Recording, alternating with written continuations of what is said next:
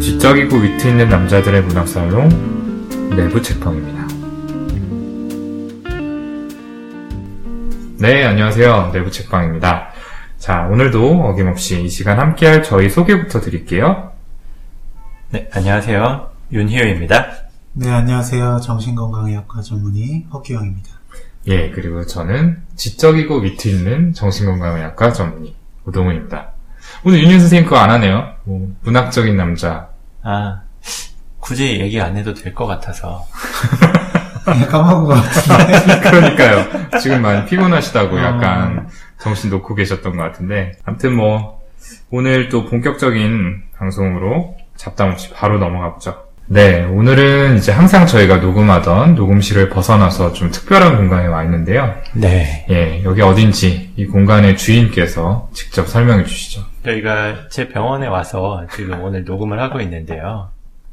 이렇게 한 게, 저희가 유튜브를 좀 촬영을 하려고 할 때 약간 배경도 그렇고 너무 좀 어둡고 음. 그래서 약간 음. 밝은 배경을 한번 찾아보려고 했는데, 음. 온 김에 팟캐스트도 녹음해보자 이랬죠. 음, 음. 근데 음질이 좀 좋을지는 약간 걱정이 돼요. 아까부터 테스트하고 있는데. 그렇죠. 어, 저희 지금 거의 한 시간 가까이 어, 시험 삼아 대본 읽고 그 다음에 들어보고 이거 반복하고 있어요. 네. 맞아요. 그래서 평소와 다르게 예, 다소 좀 울리는 소리. 예, 음. 울리는 소리 들리실 수 있는데 양해 부탁드립니다. 네, 뭐 좋게 생각하면은 생동감 넘치는 음. 그런 환경이 아닐까 싶고 아까 보니까 뭐 밖에서 이렇게 클락션 울리는 소리도 잠깐 녹음됐더라고요. 어쨌든 최대한 예, 저희가 듣는데 불편하지 않도록 잘 녹음해 보도록 하겠습니다. 자, 거두절미하고 이제 오늘 갈 길이 머니까 본격적인 방송 시작할게요. 오늘 어떤 책 가져왔는지 저희 허경 선생님께서 좀 소개해 주시죠. 네, 오늘 다룰 책은 스콧 피츠제럴드의 위대한 개츠비입니다. 아, 굉장히 유명한 작품이죠. 게다가 최근에 어, 본의 아니게 어떤 한 연예인으로 인해서 여러 번 또 회자가 되기도 했었습니다. 네. 음. 네, 그렇죠. 어, 네. 히츠비 뭐 이런 식으로. 네, 네. 위대한 훈츠비. 네. 약간 위험해질 수도 있으니까. 네. 네. 음. 아무튼 저는 이 책을 처음 접했을 때, 아, 왜 개츠비가 위대할까라는 의문이 들었는데, 아마 이거 좀 읽고 나셔서 비슷한 생각을 하신 청취자분들이 계시지 않을까 하는 생각이 들어요. 그래서 좀 등장인물들의 심리를 분석을 하고, 그래서 저 나름대로 작품을 좀 더 잘 이해해 보고 싶은 욕심에 이 책은 좀 제가 골라왔고요. 음. 그래서 사실은 걱정이 좀 되더라고요. 뭐 굉장한 고전이고 명작이긴 하지만 선생님들께서 이 책을 읽었는지 좀 확실하지 않아서 네. 예. 저는 뭐 이 책 여러 번 읽어봤어요. 20대 중반부터 아 진짜예요. 아니 제가 지난번 지키는 하이드 때도 느꼈지만 어. 여러 번 읽어서 하니까 저는 좀 믿기지가 않아요. 아니 진짜 거짓말 안 하고 한 10번을 읽었어요. 아, 어, 아, 이 얼굴을 찍어서 올려야 되는데. 너무 진지해가지고 반박을 할 수가 없어. 네. 어, 믿을게요. 네. 말도 안 되는 소리를 하고 있어. 그래서 열 번을 읽고. 아니 저번만 하면서도 그랬다니까. 열 번 읽으셨대요. 네. 네. 어디부터 할까요? 잠시 김지영 선생님이 네, 잠시 저기 방에서 네. 다른 작업을 하고 계시던 김지용 선생님께서 등장을 했고요.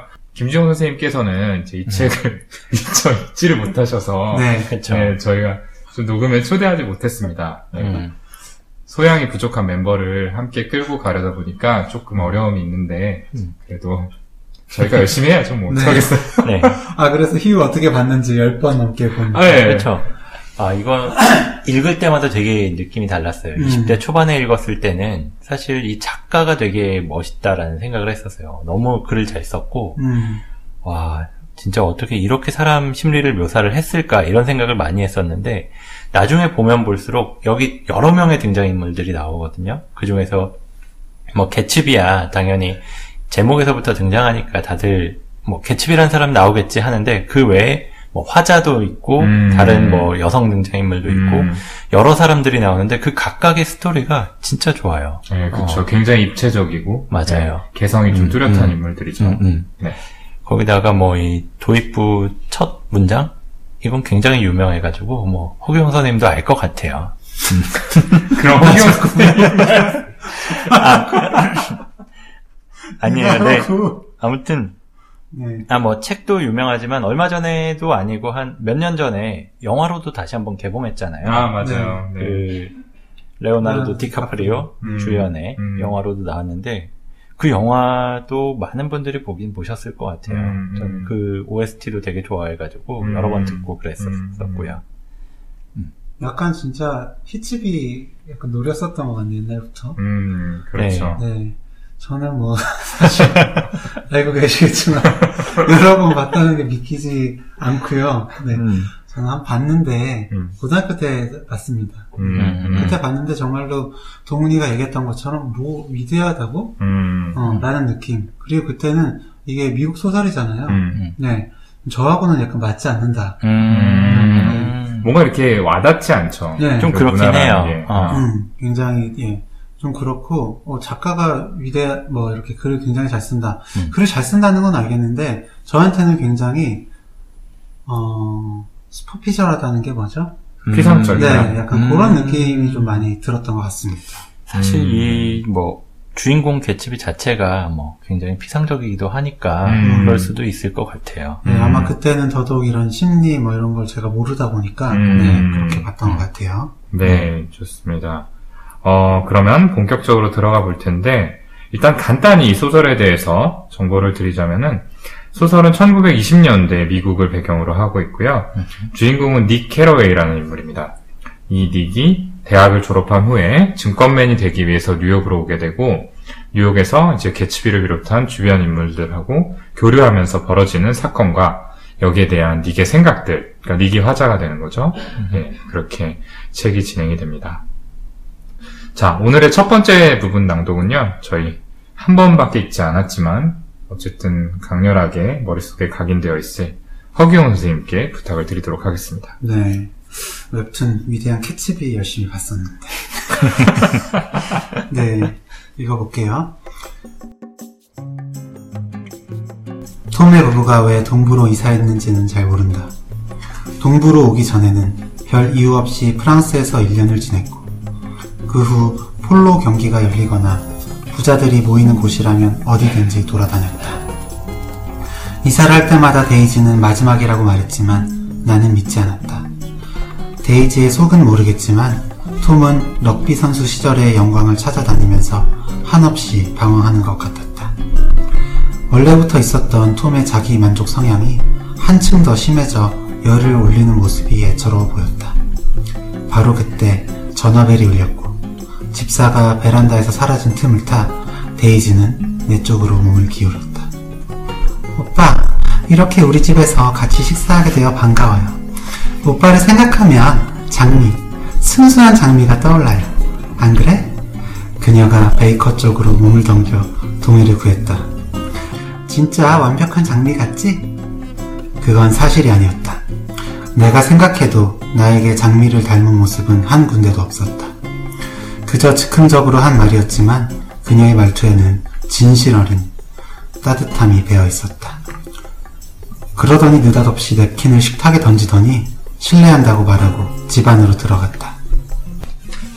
네, 잘 들어봤습니다. 저희 허경훈 선생님 아주 연기가 좋았어요. 네. 자, 방금 낭독한 부분은 어떤 내용을 담고 있는지 좀 설명해 주시죠. 예, 방금 낭독한 부분은 소설 도입부예요. 예, 닉이 동부로 이사한 뒤에 가까운 곳에 살고 있던 사촌 동생 데이지하고 또 자신의 동창생 톰 뷰캐넌 부부의 집에 찾아간 장면입니다. 그러니까 데이지하고 톰이 어떤 인물인지 어, 단적으로 보여주는 부분이라고 할 수 있겠죠. 네, 맞습니다. 아까 윤유 선생님도 얘기를 했듯이 여기에는 다양한 어떤 입체적인 인물들이 등장을 하는데 이 톰이랑 데이지 역시 개츠비 못지않게 소설의 중요한 비중을 차지하고 있는 인물입니다. 어, 그 대목에 직접적으로 기술이 되어 있듯이 톰은 자기 만족으로 가득 차 있는 인물이다 이렇게 말할 수 있는데요. 엄청난 부자에다가 체격도 좋고 운동신경이 뛰어나서 대학 시절 유명한 럭비 선수로 이름을 날렸습니다. 음. 하지만 동시에 뭐 이런 내용들도 나오는데 사람을 깔보는 듯한 거만한 태도와 뭐 경주용 말을 한때나 끌고 와서 폴로 경기를 하겠다는 식의 지나친 허세로 주변 사람들의 반감을 사곤 했죠. 아마도 이 톰은 자신만이 옳다고 여기고 자신이 원하는 것은 모두 손에 넣을 수 있을 거라고 생각하며 살아왔을 거라는 생각이 드는데요. 정신과에서는 이러한 성격을 자기애성 인격이다 이렇게 표현을 합니다. 네.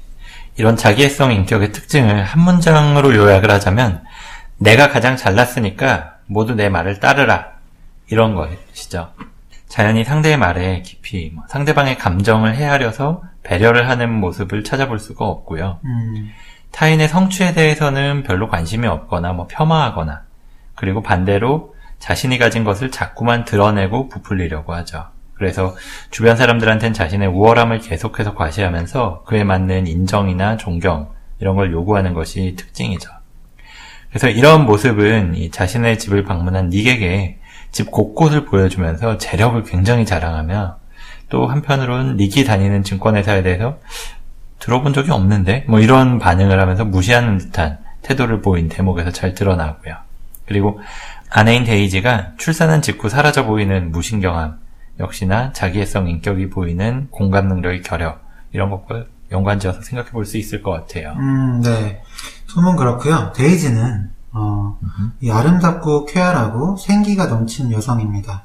근데 그녀의 태도에는 어, 극적이고 네, 피상적인 모습이 보여요. 음, 이미 그 자체로도 매, 매력적인데 마치 관객 주의를 끄는 그 배우처럼 과장된 표현. 말투를 사용하고요. 상대방에게 막 일부러 속삭이듯이 어, 음, 하기도 하죠. 맞아요. 음. 음. 방금 제가 낭독한 부분. 오빠를 생각하면 순수한 장미가 떠올라요. 그렇죠? 라면서 동의를 한번 구하고 음. 답이 없으니까 한 번 더. 정말 완벽한 장미 같지? 라면서 다시 한번 물어보잖아요. 그런데 닉이 얘기해요. 본인은 전혀 장미를 닮지 않았다. 네. 그러니까 그냥 상대의 환심을 사기 위해서 별다른 의미 없이 즉흥적으로 되는 대로 말을 한 거죠. 네. 음. 닉을 만난 직후에도 어, 닉이 세상에서 가장 보고 싶었던 사람이었고 또 아, 너무나 행복해서 몸이 얼어붙는 듯한 다 이렇게 표현을 하거든요. 음, 음. 얼마나 극적입니까? 아, 그렇죠. 예. 네. 굉장하죠. 그렇죠. 아무리 반가운 사람한테라도 좀 너무 과한 표현이다 이런 생각이 드는데 음, 이런 데이지의 태도들이 이 데이지의 성격적인 측면을 잘 반영하고 있다는 생각이 듭니다. 이런 데이지와 같은 극적인 표현이 반복되는 성격을 우리는 연극성 인격이다 이렇게 부르게 되죠. 음.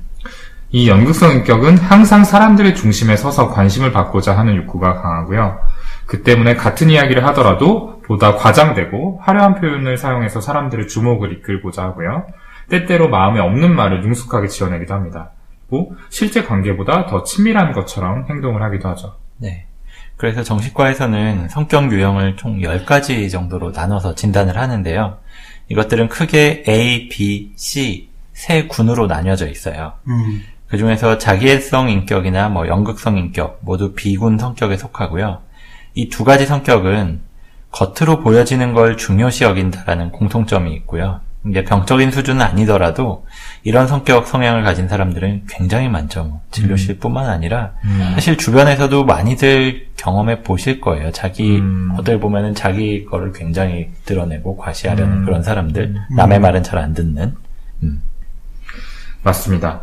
어, 이 톰과 데이지의 성격에 대해서 좀 이야기를 나눠봤는데, 이들의 삶은 일견 보기에는 굉장히 화려해 보이지만, 어떻게 본다면 한 곳에 정착하지 못한 채 떠돌아다니는 난파선 같다라고 이야기를 할 수 있겠습니다. 어, 오동훈 선생님 표현이 굉장히 연극적이네요. 그렇죠. 네, 아, 되게 그 영어가 딱 떠올라가지고 히스하다라고 네, 맞아 그렇죠. 그랬는데. 히우 정말 장미 같지? 완벽한 장미 같다. 희우는 생각했다. 본인은 전혀 닮지. 아니에요, 아니에요. 히우는, 히우는 생각했다. 그래, 나는 완벽한 장미야. 아 맞네. 역시. 이게 좀 더 저희를 잘 드러내는 아니, 표현이 네. 아닐까. 무슨 색인지 고민했는데. 아, 씨. 아, 너무 좋아요. 아주. 네. 네. 아무튼 얘기가 잠깐 샜는데, 아무튼 이 톰이나 데이지에게 물질적인 것들은 굉장히 넘쳐나는 반면에 정신적인 안정은 거기에 미치지 못한다라는 생각이 들었습니다. 굉장히 많은 인기를 누리던 대학 럭비 선수 시절에 비해서 지금은 상대적으로 뭐 부자긴 하지만 별 볼일 음. 없어졌죠. 그쵸. 근데 이제 여전히 그 부자들이 모인 곳을 쫓아다니면서 주목받고 인정받으려고 애쓰는 이 모습들을 보면은 어떻게 봤을 때 좀 애처로운 구석이 있다라고 할 수 있겠습니다. 음, 네, 맞아요. 그리고 데이지도 이렇게 사람들을 유혹하고 본인도 매력이 있는 건 사실이지만 정작 남편한테는 어, 진정으로 사랑받고 있다는 느낌을 받지 못하고 그래서 비참한 기분을 느낍니다. 그러니까 톰도 그렇고 데이지도 그렇고 내면의 어딘가가 결핍되어 있는 사람들인 거죠. 음. 이 점이 뒤에 저희가 말씀드릴 개츠비와 대비되는 점입니다. 네. 다음 대목은 오동, 오동훈 선생님한테 부탁드릴게요. 네. 저기 보이는 저 저택인가요? 데이지가 손으로 가리키며 외쳤다. 마음에 들어요? 아주 멋있네요. 저런 데서 어떻게 혼자 사는지 몰라요. 어, 집안에는 늘 흥미진진한 사람들로 가득합니다. 재미있는 일을 하는 사람들, 그리고 유명인사들로 넘쳐나죠. 개츠비는 잠시도 데이지에게서 눈을 떼지 않았다. 집의 모든 장식물들은 데이지의 눈에 비치는 반응에 따라 재평가되고 있는 것 같았다. 데이지의 놀라운 존재가 눈앞에 있으므로 자신이 가진 것들이 더 이상 실제하지 않는 것처럼 개츠비는 집안을 멍하게 둘러보았다. 그러다가 계단에서 굴러 떨어질 뻔했다. 개츠비의 침실은 순금 화장 도구 말고는 의외로 소박했다. 데이지는 몹시 즐거운 얼굴로 브러쉬를 들어 머리를 빗었다. 개츠비는 의자에 앉아 두 눈을 가리고 웃기 시작했다. 아주 오랫동안 데이지만 생각하며 살았고 처음부터 끝까지 이런 꿈만 꾸고 있었던 것이다. 수없이 참고 또 참으면서 이 순간을 기다렸던 것이다. 이제는 오히려 그 반작용으로 지나치게 많이 감긴 태엽이 풀리고 있었다. 아무리 뜨거운 열정과 순수한 애정이라도 한 남자의 가슴에 쌓아둔 영적인 현상에는 미치지 못했을 것이다. 네. 선생님 굉장히 잘 읽어주셨죠. 네, 특히 음. 개츠비의 목소리. 예. 어, 동굴 속으로 들어가나요? 억지로 내려니까 좀 힘드네요. 아, 네. 데이지는 제가 조금 나았던 것 같아요. 그러니까요. 훨씬 더 살았죠. 음, 방금 읽은 부분, 예, 이 부분은 어떠한 부분이죠? 네. 음. 어, 이 주인공 닉은 자신의 집 옆 거대한 저택에 살고 있는 인물하고 조우를 하게 되는데 이 인물이 바로 개츠비였습니다. 네. 그리고 개츠비와 가까워지게 되면서 파티에 초대를 받게 되는데요. 이 개츠비의 저택에서는 주말마다 밤새 화려한 파티가 열렸습니다. 그 지역 사교계에 이름이 알려진 좀 알만한 사람이라면 다 그 저택에 음흠. 와서 술과 음악을 즐겼죠. 음, 몇 번의 만남을 통해서 개츠비와 가까워지게 된 닉은 이 개츠비가 한때 데이지를 열렬히 사랑했었다라는 음흠. 사실을 알게 되었습니다. 음. 끝내 이 개츠비와 데이지는 사랑을 이루지 못한 채 장교였던 개츠비가 해외로 떠나게 되면서 헤어지게 되고 데이지는 결국에 톰과 결혼을 하게 됐었던 거죠. 네. 근데 이 개츠비는 데이지가 다른 사람하고 결혼했다는 사실을 알고 나서도 그녀에 대한 마음을 접을 수가 없었어요. 그래서 사업으로 굉장히 큰 돈을 벌게 된 개츠비는 바다 건너 데이지의 집이 보이는 곳에 저택을 구입해요. 그리고 큰 파티를 열었던 것 역시나 사람들 사이에서 자기 이름이 회자되면서 데이지가 자신의 존재를 알게 되고 자신을 찾아, 찾아오길 바랬기 때문이었고요. 하지만 굉장히 유명한 이름을 떨쳤음에도 불구하고 데이지가 파티에 나타나지 않자 결국 그녀의 사촌 오빠인 닉에게 그녀를 초대해달라고 부탁을 하죠. 지금 오동훈 선생님이 낭독한 부분이 우연을 가장해서 데이지를 만난 다음에 그녀에게 자신이 자신의 집을 보여주고 싶었던 이 개츠비의 바람이 마침내 이루어졌던 그 순간입니다. 네, 그 표현에 집의 모든 장식물들은 데이지의 눈에 비치는 반응에 따라 재평가되고 있는 것 같았다. 그렇죠. 라고 했잖아요. 음. 네. 그러니까 가난했던 개츠비가 커다란 성공을 이룰 수 있었던 원동력은 네, 데이지였던 거죠. 네. 음. 이 못다 이룬 데이지와의 사랑 그걸 이루는 게 개츠비의 유일한 꿈이자 음. 이상이었던 것입니다. 이 소설 속에 등장하는 다른 인물들과 대비되는 개츠비의 특징이 바로 이 점인데요. 어, 순수한 이상을 가지고 그것을 이루기 위해 인생을 건 집념을 보였다는 것. 음. 그것이죠. 네, 맞아요. 맞습니다. 이 소설의 배경이 되는 1920년대 미국은 그 우리가 흔히 말하는 물질 만능주의 음. 그리고 여기 따른 허무주의가 좀 팽배했던 시기였습니다. 그래서 데이지하고 톰으로 대표되는 물질적으로는 풍요롭지만 내면에는 어떤 신념 없이 인생을 그저 소비하는 사람들에게 작가는 이 개츠비를 통해서 낭만적인 열정이 얼마나 가치 있는지를 보여주고 싶었던 것 같습니다. 라는 게 이제 해설에 나와 있는 내용이에요. 너무 해설 같았죠? 이 내용. 예. 그래서 제목이 위대한 개츠비인 것도 이렇게 이 열정이 있기 때문에 개츠비가 위대하다라는 것이라고 하는데요. 사실 저희가 서두에서 좀 말씀을 드렸듯이 아무리 생각을 해도 이 개츠비의 열정 그렇게 아름다운가 이건 좀 의문인 것 같아요. 뭐 이유야 어찌 됐건 개츠비 역시 뭐 톰이나 데이지랑 마찬가지로 어떻게 보면은 물질주의적인 가치관에서 벗어나지 못한 것처럼 보이는 부분들이 있거든요. 네, 그쵸. 그래서 데이지하고 헤어진 다음에 개츠비가 이 부라는 외형적인 성공을 거두려고 노력했던 건 그게 데이지가 욕망하는 대상이기 때문이다. 뭐 이렇게 추측을 해 볼 수 있을 것 같아요. 이 데이지 눈에 띄기 위해서 화려한 파티를 열고 다시 만난 데이지에게 집을 보여주려고 했던 것도 자신이 소유한 재산에 데이지가 매료되길 바라고 또 그것으로 데이지가 남편과 헤어져 자신한테 오도록 만들 수 있을 거다. 이렇게 생각했기 때문일 거라고 생각하고요. 그래서 소설의 후반부에 개츠비가 데이지에게 톰이 보는 앞에서 톰과의 결혼 생활 동안 그를 사랑하지 않았다고 그녀가 진정으로 사랑한 건 자신이라고 이야기하도록 종용하는 장면이 나와요. 그렇게 막 굉장히 몰아붙이는데 개츠비가 데이지의 감정을 확신했다고 생각했을 수도 있지만 반면에 자신이 가진 재산이 톰보다 많기 때문에 그녀의 지나간 세월까지 톰과 함께 했었던 그 세월을 전부 다 자기가 가절, 가질 수 있다고 여기는 일종의 오만으로 읽히기도 해요. 이게 단순히 자신감이라든지 음. 단순히 사랑 그 열정 하나뿐만 아니라 내가 돈으로 톰을 이겼다 이런 걸 확 보여주는 거죠. 그렇죠. 어, 어떻게 단적으로 얘기를 하자면 개츠비는 데이지에겐 인간과 인간 사이의 신뢰, 뭐 그리고 사랑 이런 가치보다는 돈이 더 중요하다 음. 이렇게 생각했을 수도 있어요. 음. 실제로 데이지가 그렇게 물질적인 어떤 그런 탐욕으로 가득 찬 인물이다라면 개츠비가 온 생애를 바쳐서 되찾으려 할 만큼의 그런 가치가 있나 하는 음, 의문이. 없습니다. 음. 네. 결국 개츠비 역시 데이지의 피상적인 아름다움에 이끌린 것이 아닐까. 네. 그렇다면 그가 과연 다른 여기의 인물들과 달리 위대한 이런 수식어를 붙일 수 있을 정도로 훌륭한 어떤 신념을 가진 인물이라고 볼 수 있을지가 의문입니다. 음, 그쵸. 음. 이 뒷대목에서 나오는데, 개츠비랑 데이지가 가까워지고 난 후에, 난, 그, 개츠비와 데이지가 가까워지고 난 후에, 오히려 이제, 그, 아까 윤유 선생님이 얘기한 음, 것처럼, 톰을 사랑하지 않았다라고 말하는 개츠비를 향해서, 그건 사실이 아니다라고 울며 이야기하는 데이지의 모습이 그려지는 대목이 있는데, 저는 그게 좀 인상 깊었어요. 그래서, 어떻게 보면은 톰보다 더 큰 그 부라는 것을 지닌 것처럼 보이는 개츠비인데, 이 사람을 향해서 진심을 얘기하는 거는 데이지 나름대로는 굉장히 용기가 필요한 행동이었을 거라는 생각이 드는 거죠. 네. 그리고 톰은 사실 그것도 뒷부분에 나오는 내용이지만 이제 자신을 두고 다른 내연녀와 외도를 하고 있었던 상황이었죠. 이거를 알고 있음에도 불구하고 데이지는 솔직한 감정을 드러내는데 이러한 모습을 봤을 때 데이지가 단지 재산에 이끌려서 상대를 고르는 게 아니라 어떻게 본다면 자기 감정에 충실하는 거 아닌가 음. 이런 생각들도 좀 들어봤습니다. 예. 음. 그런데 어쨌든 네.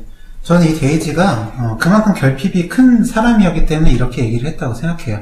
음. 네. 음. 본인한테 그렇게 무관심 한데다 자기를 두고 외도까지 하잖아요. 음. 네. 거기서 어, 나는 이 사람을 사랑하지 않았다 라고 얘기를 하는 건 음. 자기는 이 톰이라는 사람과 똑같은 사람이다 음, 라는 걸 마치 그쵸. 인정하는 것 같은 그럴 수도 있죠. 네. 그런 음. 것도 그렇고 자기가 사랑받지 못했다는 걸 약간 음, 스스로 인정하는 것 같은 그런 느낌이 있으니까 음, 그러니까 나는 그런 사람과 달라. 어, 나는 진정한 사랑이 중요한 사람이야. 라면서 음. 맞아요. 네, 이렇게 얘기를 하지 않았을까? 라는 생각도 그쵸. 듭니다. 음, 사실- 다르다는 걸 보여주기 위해서 음. 음, 음. 그거를 어쩌면 사실 마음속으로는 비슷하다라고 느끼고 있을지 몰라도 음. 겉으로는 더 강하게 아니다라고 표현을 할 수도 있는 거고 사실 그 표현을 한 순간에는 데이지는 정말로 난 톰을 분명히 사랑했다라고 믿고 있을 거예요. 네. 그게 사실일 거라고 생각을 하고 음, 아무튼 어떻게 생각해 보면은 이 개츠비는 훌륭하다, 뭐 데이지 부분은 속물적이다 이런 단순한 구도가 아니라 이 등장 인물들이 저마다 굉장히 복합적인 면모를 가지고 있다는 게 이 작품의 매력인 것 같기도 해요. 그리고 저는 이렇게 굉장히 좀 복합적인 뭐 입체적인 입체적인 인물들을 볼 때 이 특히나 닉이 화자잖아요. 닉이 설명을 하는 게 굉장히 의미가 있다라고 생각을 하고 또 한 가지가 제가 아까 이 책의 도입부가 굉장히 유명하다라고 말씀드렸는데 닉이 아버지가 자기에게 해준 이야기를 음. 하면서 시작이 되거든요. 만약에 네가 누군가를 비난하고 싶다면 그 전에 그 사람이 네가 알고 있는 것만큼 많은 걸 알지 못한다라는 걸 꼭 명심해라. 너는 그만큼 어드밴티지를 가지고 있다. 그 사람보다 더 넓게 볼 수 있다. 그거를 항상 명심을 해라라는 말이 있는데 마치 내 이야기가 되면 사실 어떤 감정이나 이런 거에 휩쓸려서 굉장히 시야가 좁아지고 뭐 데이지처럼 당장 톰을 사랑했다, 사랑하지 않았다 막 이런 얘기를 할 때도 그 순간에 어떤 몰리는 그런 심정 이런 것 때문에 반응이 한 가지로밖에 나올 수가 없는 그런 것들이 있을 거거든요. 그거를 입체적으로 이해하려면은 아무래도 그 사람이 가지고 있는 어떤 배경이나 환경을 계속 생각을 해봐야 된다. 이런 이야기일 거라고 이해를 저는 했고요. 그래서 이렇게 독자분들이 인물을 바라보는 관점에 따라서도 이 사람들이 다 다르게 읽힐 거예요. 아마 제가 느끼기에도 다르고 허경 선생님이 느끼기에도 다르고 오동훈 선생님이 느끼기에도 다를 건데 이것도 굉장히 재미가 있었던 것 같고요. 음. 저도 뭐 나이가 들면서 21살 때 읽은 거랑 30살에 읽은 거랑 전혀 다르게 느껴지더라고요. 아무튼 그렇습니다. 네. 아, 약간, 약간 정신이 우주로 가는 듯한 설명이었어요. 네. 아, 굉장히 좋은 설명이었는데. 이게 어떤 의미죠? 네? 정신이 우주로 가는 듯한 그러니까 설명. 우주를 약간 그 유영하는 제가 우주인이 되는 것 같은 그런 느낌 있잖아요. 음, 진리의 바다를 헤엄치는 것 예, 같은. 나는 여긴 어딘가, 나는 누구인가. 나는 닉인가, 톰인가, 약간 중. 중의적인 의미인 것 같긴 한데. 어, 어떻게 보면 참, 이해가 돼요? 마약 같은 남자 아닐까 싶어요. 아, 네. 윤현 선생님. 음. 아무튼 마지막 대목은 제가 정말 잠에 빠져들 수 있게 낭독해 보도록 하겠습니다. 음, 우주로 간 듯한. 네. 네. 3시가 다 되어서 플러싱에서 루터교 목사가 도착했다. 나도 모르게 다른 차들이 올까 하고 창밖을 내다보았다. 개츠비 아버지도 그랬다. 시간이 흘러 고용인들이 들어와 장례식 진행을 기다리자 노인의 눈은 불안하게 껌뻑거리기 시작했고 걱정스럽게 자신 없는 목소리로 비 탓을 했다. 목사가 계속 손목시계를 들여다보고 있어서 그를 옆으로 데리고 가 30분만 기다려달라고 부탁했다. 하지만 사실은 다 부질없는 짓이었다. 결국은 아무도 오지 않았으니 말이다. 그때 난 개츠비를 떠올리려고 애써 보았지만 이제 그는 너무 멀리 있다는 생각이 들었다.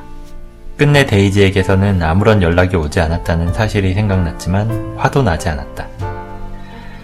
나는 한동안 그곳에 앉아 미지의 옛날을 상상하다 개츠비가 부드 끝에 있는 데이지의 집에서 처음으로 초록색 불빛을 발견했을 때 느꼈을 그 신기함과 경이로움을 생각해 보았다. 그는 먼 길을 돌아 이 푸른 잔디에 이르렀다. 이제 그 꿈은 너무 가까이에 있어 정말로 손만 뻗으면 닿는 곳에 있었다. 그러나 자신의 꿈이 어느새 그의 뒤쪽으로 지나쳐 버린 것을 느끼지 못했다.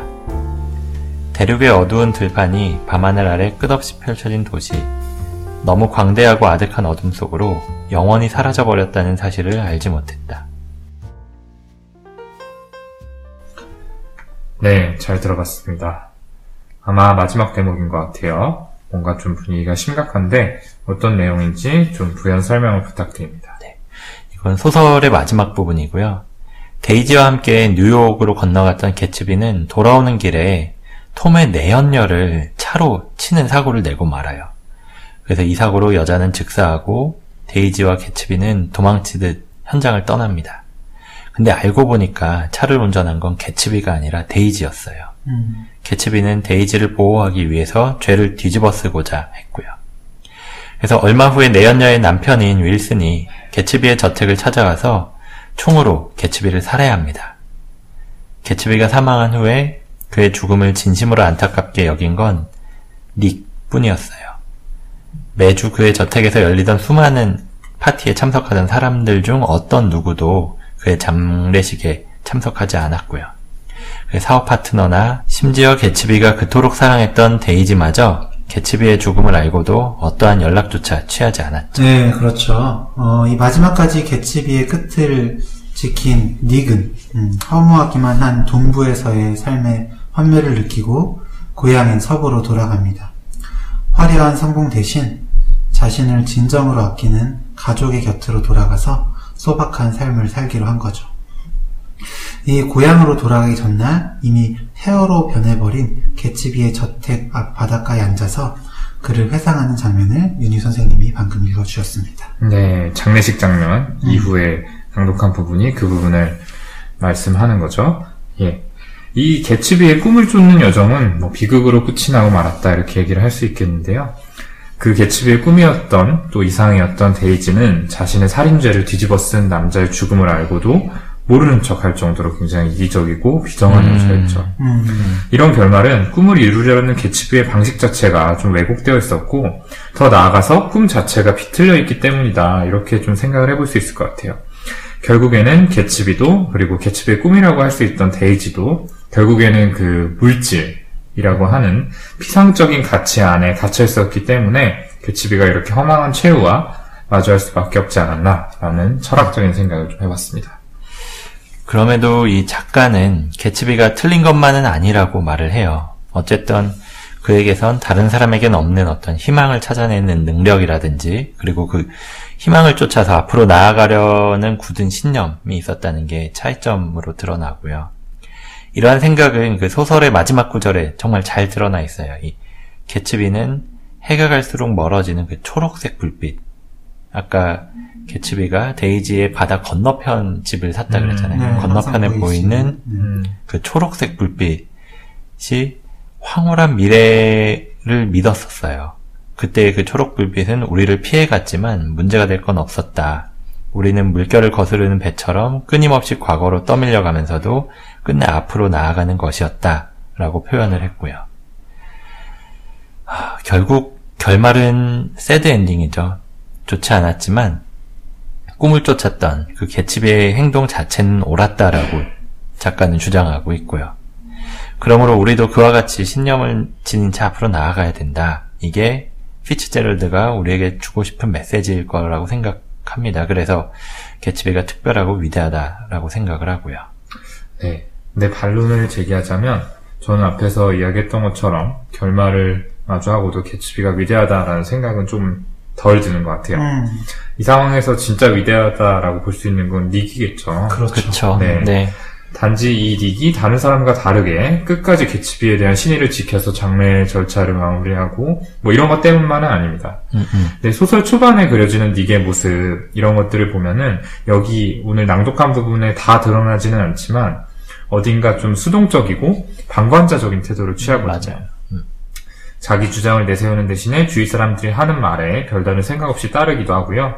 톰의 외도를 알고 심지어 내연녀를 직접 만나는 상황에도 불구하고 자기 친척 동생이잖아요, 데이지가. 음, 음. 그럼에도 불구하고 별다른 조치를 취하지 않는 모습 등을 봐도 좀 굉장히 방관자적인 태도다 이렇게 볼 수 있는데 근데 마지막에 이르러서는 굉장히 능동적이고 또 적극적인 모습을 보여주게 되죠. 예, 음. 맞아요. 그러니까 마지막 부분, 그러니까 개츠비가 사망한 이후에 어, 그를 원래 알던 사람들한테 막 연락을 돌리고, 네, 울부심을 직접 찾아가서 장례식에 참석해 줄 것을 막 설득하기도 하죠. 음, 개츠비의 동업자죠. 그쵸. 배추심이. 음. 예, 또 길에서 우연히 이제 톰을 만나서 박수하자는 걸 거부하기도 하고요. 음. 네. 윌슨한테 무슨 말을 했냐면서 따져묻기도 합니다. 어, 동부 생활을 정리하고 고향으로 돌아가기로 한 선택도 굉장히 능동적이죠. 그쵸. 네. 이런 닉의 변화는 단순히 개츠비에 대한 호감만으로 설명하기엔 좀 부족해 보입니다. 음. 결국 내가 옳다고 믿는 그 신념에 따라서 행동하기 시작했다고 보는 게 맞겠죠. 네. 음.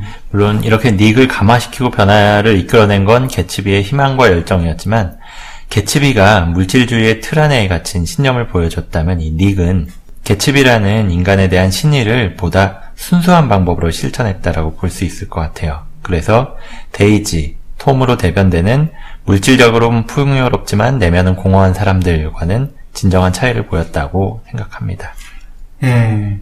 어쨌든 이번에 예, 다시 이렇게 보면서 느끼는 거지만 고등학교 때는 그냥 봤을 때 어, 초반에는 흥청망청 놀다가 그냥 죽는구나. 그쵸. 네, 이게 뭐가 위대하지? 음. 라는 생각으로 정말 그냥 보고 덮었던 것 같아요. 음, 네. 그러니까 이 인물들을 이렇게 좀 깊게 볼 음. 생각조차 못했던 것 같고요.